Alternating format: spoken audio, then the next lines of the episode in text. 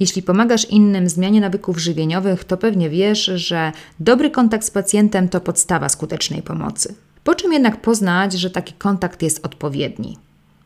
Czy wystarczy, że pacjent jest dla nas uprzejmy, aby mieć pewność, że wszystko w relacji z nim jest w porządku? Skąd mamy wiedzieć, że druga osoba dobrze się czuje przy nas? No i o czym świadczy to, czy my dobrze się czujemy w kontakcie z pacjentem?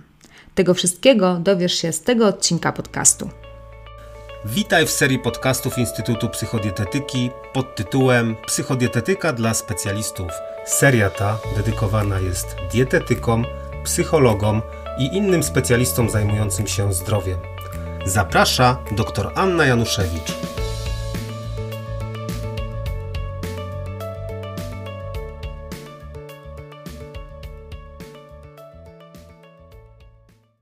Witam Cię w moim podcaście. Ten odcinek postanowiłam poświęcić kwestiom kontaktu z pacjentem.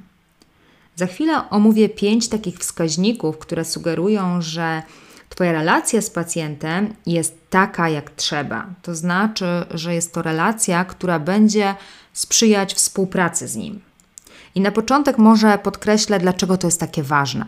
Jak prawdopodobnie się domyślasz, wiedza specjalistyczna, jaką posiadasz, w żaden sposób nie pomoże Twoim podopiecznym, jeśli nie podzielisz się nią z nimi. Z drugiej jednak strony, samodzielenie się wiedzą przez specjalistów nie przyniesie żadnych rezultatów, jeśli podopieczni nie będą otwarci na to, co specjalista do nich mówi. Czyli można powiedzieć, że dobry kontakt pomiędzy pacjentem a specjalistą umożliwia wymianę informacji. Ty dzięki temu jesteś w stanie przeprowadzić odpowiednio wywiad, dowiedzieć się wszystkiego, co trzeba na temat pacjenta, a dzięki temu pacjentowi dobrać odpowiednie zalecenia, udzielić odpowiednich porad itd. Tak Natomiast pacjent dzięki temu, że będzie miał z Tobą dobry kontakt, będzie mógł skupić się na tym, co do niego mówisz, odpowiednio to zrozumieć, czy zadać pytania wtedy, kiedy coś dla niego nie jest zrozumiałe. Krótko rzecz ujmując, Twój dobry kontakt z pacjentem to warunek tego, że będziesz w stanie pomagać drugiej osobie. Można powiedzieć, że Twoja wiedza specjalistyczna stanowi ogromny zasób, wielką pakę dóbr, którą możesz przekazać innym ludziom, albo która po prostu się zmarnuje, jeśli nie będziesz umieć tego zrobić. Dlatego tak ważne jest to, żeby zadbać o dobry kontakt z pacjentem. I teraz przejdźmy do omówienia takich pięciu cech charakteryzujących ten kontakt.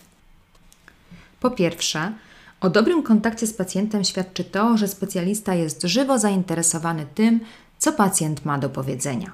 Jeżeli zdarzyło Ci się mieć trudności w skupieniu uwagi na tym, co pacjent mówi, może czasem miewasz poczucie, że to, co pacjent Ci przekazuje, w jakiś sposób Cię nudzi albo męczy, to wiesz, że kwestia tego zainteresowania tym, co mówi pacjent, wcale nie jest taka oczywista.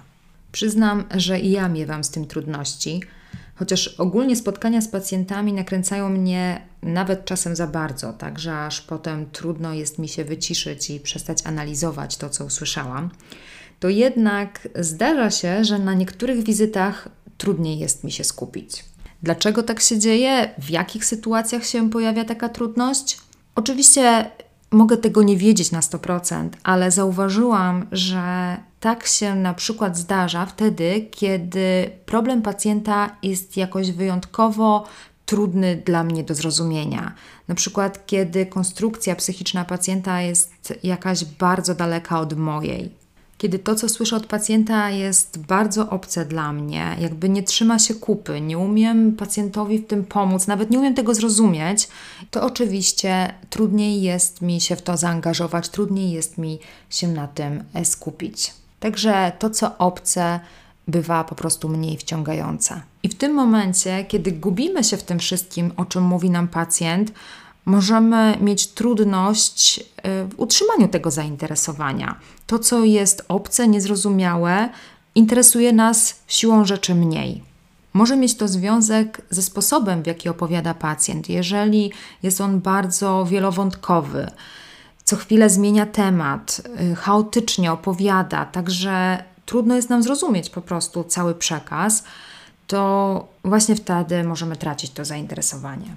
Zauważyłam też, że trudniej jest mi utrzymać takie żywe zainteresowanie, dużą empatię, jeśli słyszę historie, które wydają mi się nieprawdziwe, kiedy mam poczucie, że pacjent nie jest ze mną szczery, że opowiada mi coś, co bardziej w jego zamyśle ma kreować go, niż przedstawiać mi autentyczną historię. Czyli w taką historię, która brzmi dla mnie sztucznie, naprawdę trudno jest mi się wciągnąć. Oczywiście jestem daleka od tego, żeby wyrażać tutaj jakąkolwiek pewność, że mogę rozstrzygnąć to, kiedy pacjent jest ze mną szczery, a kiedy nie. I nie chciałabym absolutnie oskarżać pacjentów o to, że nie są szczerzy, nie mogę tego założyć, skoro tego nie wiem.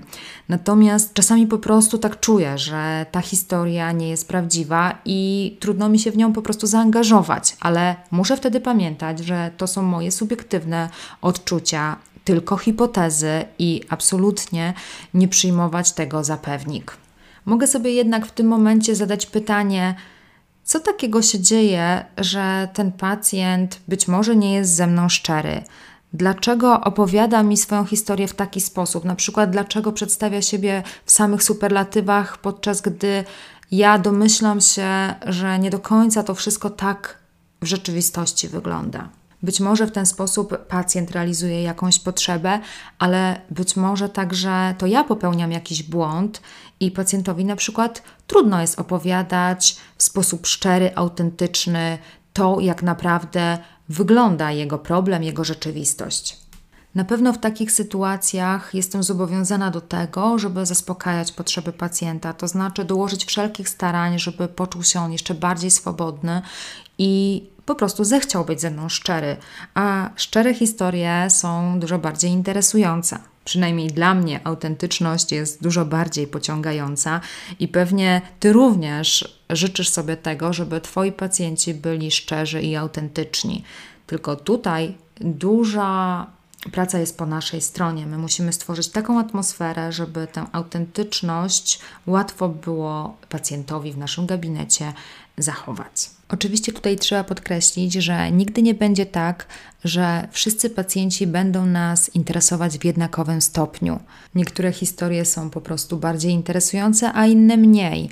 Zdarza się tak, że pacjenci, zwłaszcza ci z dużymi problemami, wciąż opowiadają o tym samym, wciąż zgłaszają takie same obawy i ciągle wałkujemy te same kwestie, ponieważ po prostu oni są w takiej sytuacji, że nie są w stanie zrobić kroku naprzód i potrzebują wielokrotnego dopytywania o te same sprawy, wielokrotnego wracania do pewnych wątków, i tutaj trzeba zdobyć się na tę cierpliwość. Oczywiście omawianie 50 raz tych samych spraw i odpowiadanie na te same pytania bywa nużące, no ale jeśli wykażemy się empatią, jeśli nie będziemy uznawać tego, jak zachowuje się pacjent za jego złą wolę, tylko po prostu za jego trudność, to wtedy łatwiej będzie nam się i w takie nużące sprawy angażować i empatycznie reagować. Pamiętajmy też o tym, żeby dbać o naszą higienę pracy. Jeżeli w gabinecie jesteśmy zbyt zmęczeni, przeciążeni, jeśli umawiamy zbyt wiele wizyt naraz, to nic dziwnego, że potem trudno jest autentycznie angażować się w to, co mówią do nas nasi pacjenci. Także tutaj duża odpowiedzialność po naszej stronie. Kolejny wskaźnik dobrego kontaktu z pacjentem to tak zwana asymetria kontaktu pomiędzy pacjentem a specjalistą. To znaczy, że to pacjent czuje się w tym kontakcie najważniejszy. W gabinecie to jest jego czas, to on nam powinien opowiadać o sobie, to na niego kieruje się reflektor naszej uwagi. I być może wydaje Ci się teraz, że mówię o rzeczach oczywistych, jednak moje doświadczenie pokazuje, że wcale to nie jest takie oczywiste. Pamiętam, jak kiedyś wybrałam się do lekarza, który przez większość wizyty był skupiony na tym, jak trudno było mu znaleźć miejsce przed gabinetem, do którego przed chwilą przyjechał. I był tak tym poddenerwowany, wkurzony i tyle czasu poświęcał na to, żeby opowiedzieć o tym, że brakuje w okolicy miejsc parkingowych, że trudno mi było przebić się z problemem, z jakim przyszłam. Także to był właśnie przykład tego, jak można złamać tę zasadę asymetrii. Także ja, jako pacjentka, wcale nie czułam się podczas tej wizyty najważniejsza. Oczywiście autentyczność po stronie specjalisty może być bardzo w porządku, może nawet budować kontakt z pacjentem, czyli jeśli specjalista podzieli się jakimś swoim doświadczeniem, będzie po prostu taki ludzki i nawet powie o tym, że trudno mu było zaparkować, to jest to jak najbardziej ok, tylko to po prostu nie może dominować tej wizyty. Kolejnym przejawem tego, że relacja pomiędzy pacjentem a specjalistą jest odpowiednia, jest to, że u pacjenta nie pojawia się opór. Zjawisko takiego oporu, reaktancji ze strony pacjenta ma miejsce wtedy, kiedy pacjent ma ochotę postępować po swojemu i buntuje się przeciw temu, co mówi specjalista. Ten bunt może przybierać formę jawną albo niejawną. Pacjent po prostu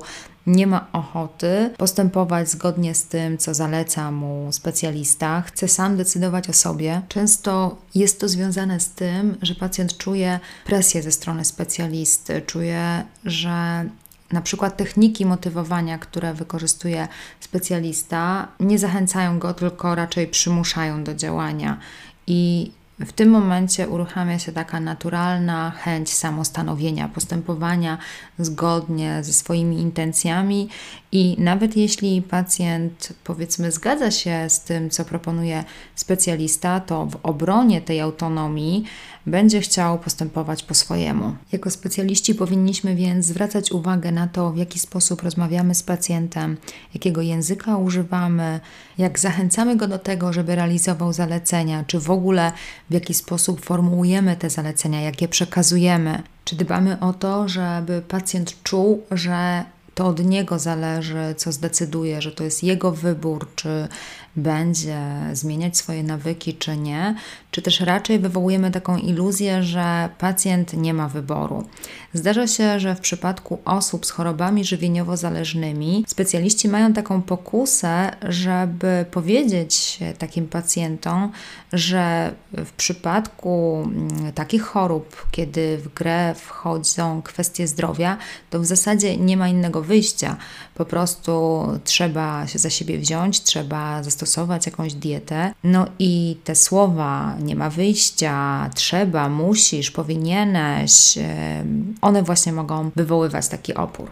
Sprawiają one, że pacjent czuje, że no właśnie, że nie ma tego wyjścia, a w momencie, kiedy ludzie samodzielnie nie podejmują decyzji o zmianie, to nie pojawia się motywacja do zmiany, także presja może wywoła jakieś chwilowe poczucie zobowiązania i rzeczywiście przyjdą na następną wizytę i powiedzą, że coś zrobili. Oczywiście, o ile to w ogóle będzie prawda, bo jest również prawdopodobne, że pod wpływem takiej presji pacjent po prostu zacznie kłamać, że coś robi i to nie będzie miało żadnego sensu. Natomiast jeśli ta presja go w jakiś sposób zmobilizuje do działania, to prawdopodobnie na krótki czas. Także raczej e, proponowałabym pracować z pacjentem w taki sposób, żeby miał on poczucie, że w każdej sytuacji, nawet wtedy, kiedy w grę wchodzą kwestie zdrowia, jakieś problemy zdrowotne, to Decyzja o tym, czy podporządkuje się jakimś zaleceniom, czy zmieni swoje nawyki, zależy od niego i warto wręcz podkreślać, że to jest wybór pacjenta, że oczywiście jego wybory będą miały swoje konsekwencje. Jeśli nie będzie stosował zaleceń, to istnieje jakieś ryzyko zdrowotne. Niemniej jednak to on tutaj decyduje, to on podejmuje decyzje na temat tego, w jaki sposób się odżywia i takie komunikaty pozwolą mu wziąć odpowiedzialność za cały proces i zaangażować się, ale zaangażować się w taki prawdziwy sposób, a nie udawany. Kolejny przejaw dobrego kontaktu pomiędzy pacjentem a specjalistą to jest brak uprzedzeń wobec pacjenta u specjalisty. Może to brzmi zaskakująco, ale badania pokazują, że niestety wielu specjalistów ma uprzedzenia względem pacjentów z określonymi problemami, na przykład względem osób z otyłością. Niestety cały czas spotykam się z wypowiedziami specjalistów, które sugerują, że postrzegają oni problem otyłości jako problem w 100% zależny od pacjenta, jako kwestię zaniedbań po stronie pacjenta, lenistwa, braku motywacji itd., tak co oczywiście świadczy o tym, że mało wiedzą takie osoby na temat tego, czym jest otyłość i jakie są jej uwarunkowania, jak również słabo orientują się w tym, jak należy ten problem leczyć. No i znowu, mała wiedza równa się mała empatia i w efekcie mamy problem w kontakcie pomiędzy pacjentem a specjalistą, gdyż specjalista po prostu kieruje się swoimi błędnymi przekonaniami, uprzedzeniami i to na pewno pacjentowi nie pomaga. Raczej wtedy taki specjalista skupia się na obwinianiu pacjenta, to przejawia się na przykład tym, jak bardzo specjaliści dziwią się temu, że pacjenci z otyłością nie podporządkowują się zaleceniom żywieniowym. Y, nieraz mi się zdarzało słyszeć takie hasła, że no właśnie w przypadku tej pani z taką otyłością to już naprawdę nie przelewki, no nie rozumiem dlaczego ta pani nie weźmie się w garść y, no ta pani podchodzi do sprawy niepoważnie, czyli dużo ocen, osądów, mało zrozumienia, no i oczywiście to jest przejaw e, tego nieodpowiedniego, bardzo nieodpowiedniego kontaktu pomiędzy pacjentem a specjalistą. Oczywiście uprzedzenia względem osób z otyłością to nie jest jedyna forma uprzedzeń. Jeżeli specjalista kieruje się jakimikolwiek innymi uprzedzeniami w stosunku do jakiejś grupy społecznej, to będzie działało to Podobnie raczej wtedy możemy spodziewać się mniejszego ciepła, empatii, zaangażowania ze strony specjalisty, no i to będzie utrudniało ten kontakt. Oczywiście może tak się zdarzyć, że u siebie zdiagnozujemy uprzedzenia w stosunku do jakiejś grupy i w pewnym sensie to jest już sukces, jeśli u siebie to zauważymy i następnie możemy się temu przyjrzeć i próbować to zmienić. Uprzedzenia najczęściej związane są z pewnymi stereotypami, które goszczą w naszej głowie, czyli takimi uogólnionymi przekonaniami na temat jakiejś grupy. I to działa w ten sposób, że z automatu zaczynamy przypisywać reprezentantom tej grupy, czyli na przykład właśnie osobom z otyłością, osobom jakiejś narodowości czy orientacji seksualnej określone cechy, no i to postrzeganie pacjenta jest oczywiście w tym momencie zakłócone, no nie jest autentyczne, nie widzimy pacjenta takiego, jakim on jest, tylko przez pryzmat tego, jakie cechy przypisujemy grupie, do której on należy. Także brak takich uprzedzeń pozwala prawdziwie skupić się na pacjencie, nie zniekształcać jego obrazu, odbierać go takim, jakim jest w miarę możliwości, bo oczywiście zawsze jest to jakiś subiektywny odbiór. No i dzięki temu będziemy budować ten dobry kontakt z pacjentem. No i ostatni przejaw tego, że kontakt pomiędzy pacjentem a specjalistą przebiega tak jak trzeba, o którym chciałabym dzisiaj opowiedzieć, to pewne uporządkowanie tego kontaktu. Można to poznać na przykład po tym, jak przebiegają wizyty. Czy wizyty mają jakąś swoją strukturę, czy rzeczywiście dzieje się na tych wizytach to, co trzeba. Zdarza się, że pacjenci nas mocno zagadują, że chcą opowiadać nam o tym, jak minął im dzień, o różnych wątkach, które niekoniecznie mają bezpośredni związek z tym, co chcemy omówić z nimi na danym spotkaniu. I tego typu dygresje opowieści mogą zaburzać strukturę tego spotkania. Oczywiście pewien luz, pewne wątki, z którymi przychodzi dzisiaj pacjent, które są dla niego ważne, o których chce nam powiedzieć, mogą stanowić istotny element całej interakcji i dobrze, żeby znaleźć na nie jakąś przestrzeń. Niemniej jednak one nie mogą dominować tej wizyty. Jeżeli mamy jakiś plan, i chcemy skupić się na rzeczach ważnych, to dobrze, żeby ta wizyta była właśnie temu poświęcona i żeby dygresje pacjenta i jakieś inne sprawy nie zakłócały tego. Dobrze jest regulować też spotkania z pacjentem jakimś kontraktem, ustalić e, na ile wcześniej pacjent powinien je odwoływać e, i tak dalej. Jakiś harmonogram w tym wszystkim, taki porządek, który sprawi, że wizyty odbywają się tak jak trzeba, a na tych wizytach dzieje się to, co trzeba. Ponieważ to był ostatni z wskaźników dobrego kontaktu pomiędzy pacjentem a specjalistą, o których dzisiaj chciałam powiedzieć, to teraz czas na małe podsumowanie. Mówiłam o pięciu takich charakterystykach dobrego kontaktu. Po pierwsze, w takim kontakcie specjalista jest autentycznie zainteresowany tym, co mówi pacjent. Po drugie, kontakt ten cechuje pewna asymetria, to znaczy, że uwaga jest skupiona na pacjencie, to pacjent ma się czuć najważniejszy na wizytach, to jego problemy mają być rozwiązywane, omawiane. Taki dobry kontakt pomiędzy pacjentem a specjalistą można też poznać po tym, że u pacjenta nie pojawia się opór, Nie czuje się on pod presją specjalisty, wie, że wszystko co robi, to czy podporządkuje się zaleceniom, czy też nie, to jest kwestia jego autonomicznej decyzji. W takim kontakcie nie ma też uprzedzeń ze strony specjalisty. Specjalista stara się obiektywnie oceniać sytuację pacjenta, nie zniekształcać tego, jak go postrzega, a już na pewno wyzbywać się wszelkich negatywnych ocen, które są efektem stereotypowego myślenia. No i relację tę charakteryzuje uporządkowanie, odpowiednia struktura wizyty, która nie oznacza absolutnej sztywności, ale umożliwia realizowanie celu pracy z pacjentem. Na koniec serdecznie Ci życzę, żeby Twój kontakt z pacjentem wyglądał właśnie w taki sposób. A jeśli czujesz, że wcale tak nie wygląda, to pamiętaj, że wszystko można zmienić. Zawsze jednak musimy zacząć od tego, żeby zauważyć, że problem występuje. Także mam nadzieję, że ten podcast pomógł Ci dokonać takiej diagnozy. No i jeśli czujesz, że to, o czym mówiłam, jest w jakiś sposób interesujące, ważne dla Ciebie, przydatne, daj mi o tym znać. Te wszystkie opinie od Was to dla mnie power do tego, żeby przygotowywać kolejne odcinki. A tymczasem bardzo dziękuję za wysłuchanie dzisiejszego odcinka.